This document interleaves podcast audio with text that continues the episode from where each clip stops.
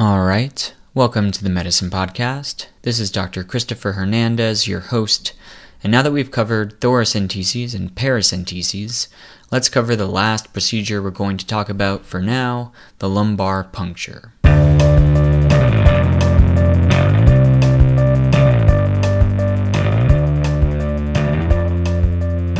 Okay.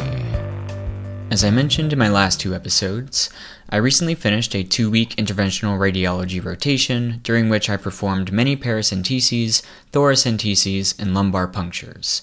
In the episode before last, I described how to do a para in excruciating detail, even discussing things as basic as how to preserve sterility while putting on your gloves. For the episode on thoracenteses, I skipped over some of these nitty gritty details and just covered the things that were specific to thoras. Thoras and paras are more similar to each other than they are to LPs, so for this episode I may have to go into quite a bit of detail once again, so I will once again issue a warning to listeners.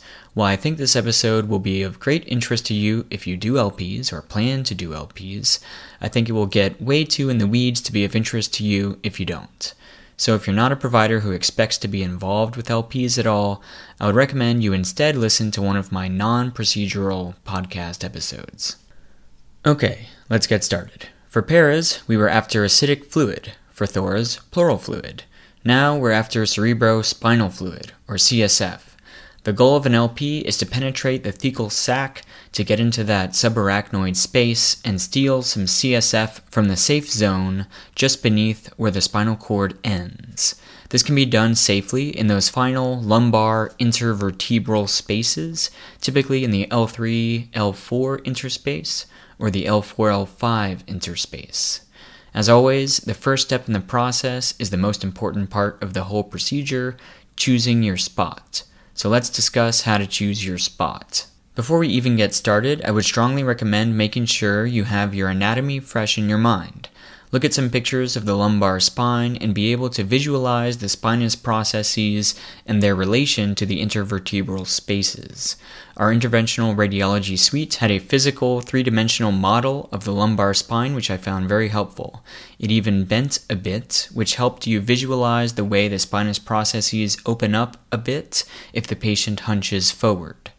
Pictures or a model will help you see that the spinous processes can overlap quite a bit, such that entering the body with the needle perfectly perpendicular to the body may not always be fruitful. Very often, it's better to angle the needle slightly upwards so as to better match the angle of the spinous processes themselves. So, definitely make sure you have a handle on the anatomy before you get started. Alright, so LPs are similar to thoras in that it's very prudent to review whatever imaging you might have available before the attempt. Even if nobody ever ordered specific studies of the spine, you may have more information about it than you think. A CT abdomen, for example, typically captures the lumbar spine. So look through the chart to see what imaging is available and take a look at the spine. Is it severely scoliotic, kyphotic, lordotic? None of those are contraindications to the procedure, but they'll definitely help guide you when it comes time to palpate the spine for your spot. You can also use imaging to see if the patient has wide open intervertebral spaces. Some older patients will have such severe degenerative disease that one glance at the imaging will tell you that to attempt an LP is totally futile. If you see that, you can spare the patient a fruitless stick, or if you see particularly challenging anatomy, you can refer the patient directly to interventional radiology for an imaging guided lumbar puncture instead of attempting it quote unquote blind at the bedside. So review your imaging. Alright, now let's come to the procedure itself. We're still at the choose your spot stage, of course. So you go introduce yourself to the patient, and assuming they plan to cooperate, you can go ahead and sit them on the side of the bed and start palpating their lower back. In 9 cases out of 10, the data you glean from palpation is going to be sufficient to select your spot.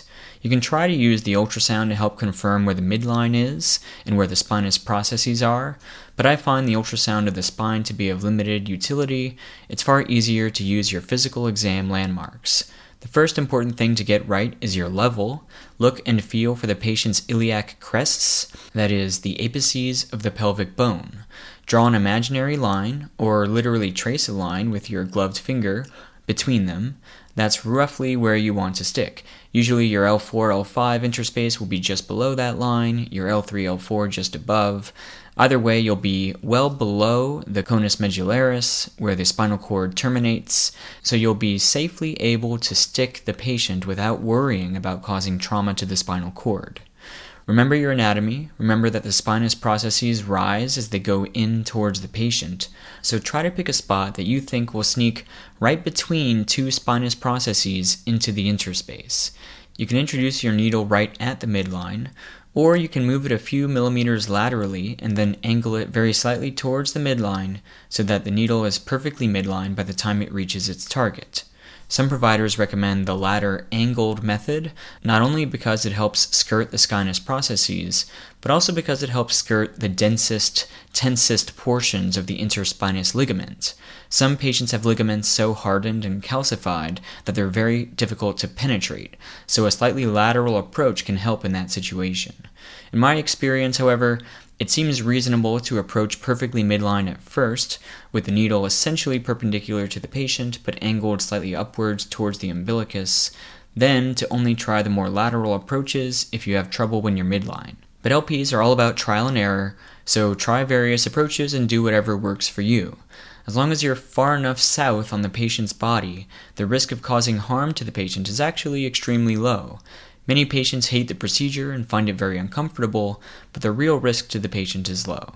Okay, so you found your spot, mark it in the usual way, with both pen and pen cap indenting the skin. The basics of the procedure here are similar to paras and thoras. You want to consent the patient, glove up, cleanse your patient, drape the patient, numb up the spot with lidocaine, make a little slit with your scalpel, and then come in with your needle. I'll just highlight some key points that are unique to LPs. First of all, patient position. If possible, the best way to position the patient is actually very similar to the Thora position.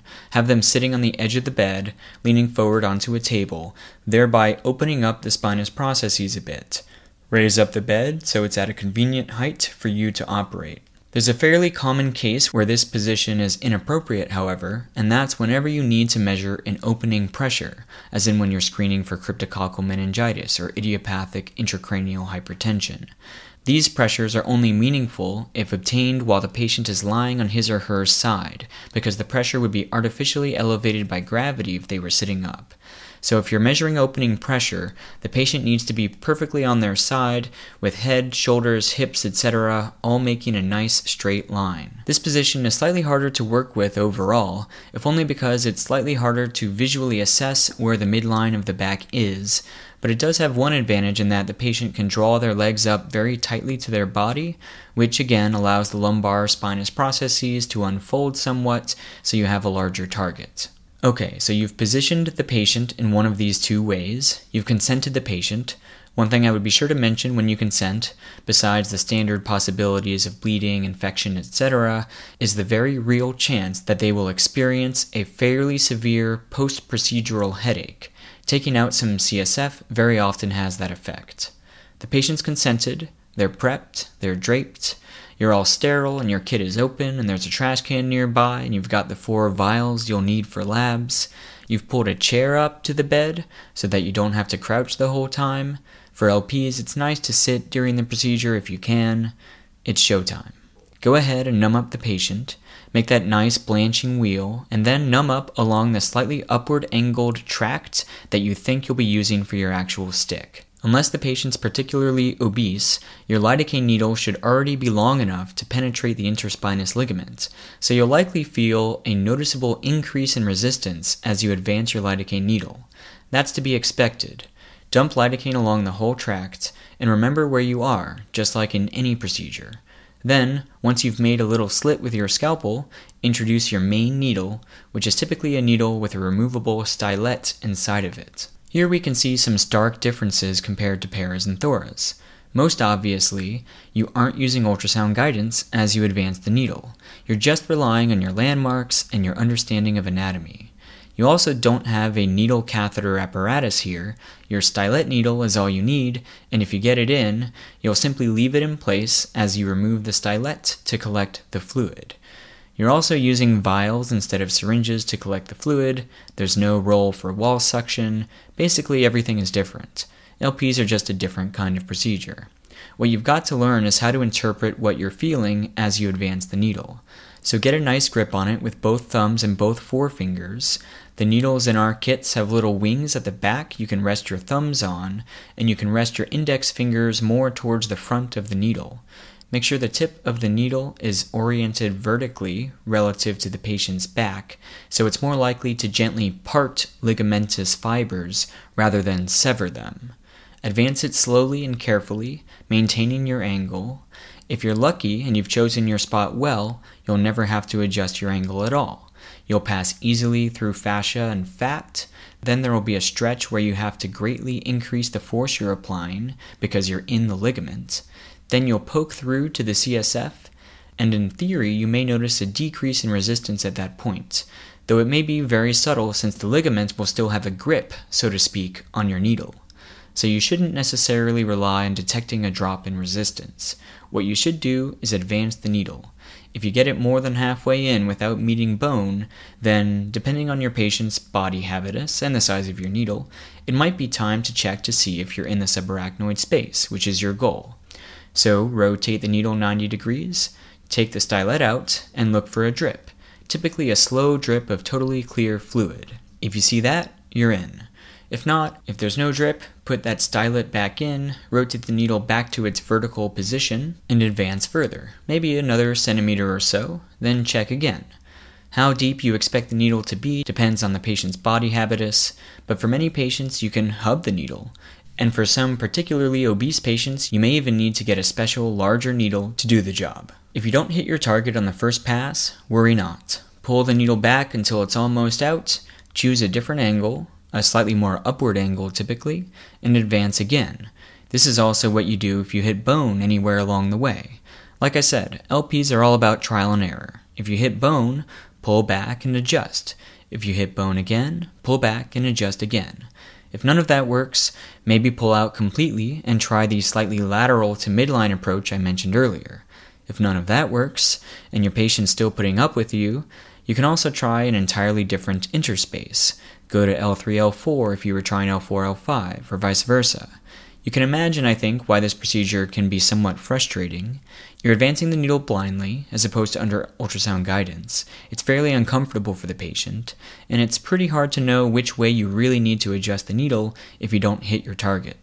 All you can do is know your anatomy, palpate carefully for your landmarks, and try many different angles of approach, checking for CSF at various depths. Of course, sometimes you hit CSF on your very first pass, and that can be a very satisfying feeling. So let's talk about what happens when you do. I guess there isn't too much to say. If you're measuring pressure, you hook up the needle to a manometer, a thin cylinder of glass or plastic, and you watch the fluid rise inside. The level where the fluid stops rising is the opening pressure. Then you unhook that and you hold your first vial under the end of the needle, allowing the fluid to drip inside. The CSF should drip slowly but steadily, allowing you to fill each of your four vials over the course of, I don't know, maybe five minutes or so. Cap your vials as you go. Then your work is basically done. Put the stylet back in the needle, hold some gauze over the site and withdraw the needle, clean up in the usual way, put a band aid over the wound, dispose of your sharps, make sure your labs end up in the lab, etc. I'm glossing over some of the details because they're common to all procedures and more thoroughly discussed in my paracentesis episode. But hopefully, this review at least familiarizes you or refamiliarizes you with the basic steps involved in a lumbar puncture. Getting good at it is just a matter of practice and, to a certain extent, luck. Alright, that's a wrap. As always, please feel free to email me with questions, feedback, or comments at themedicinepodcast at gmail.com.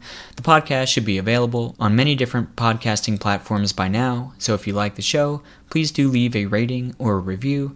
It will help other listeners to find it. Alright then, see you next time.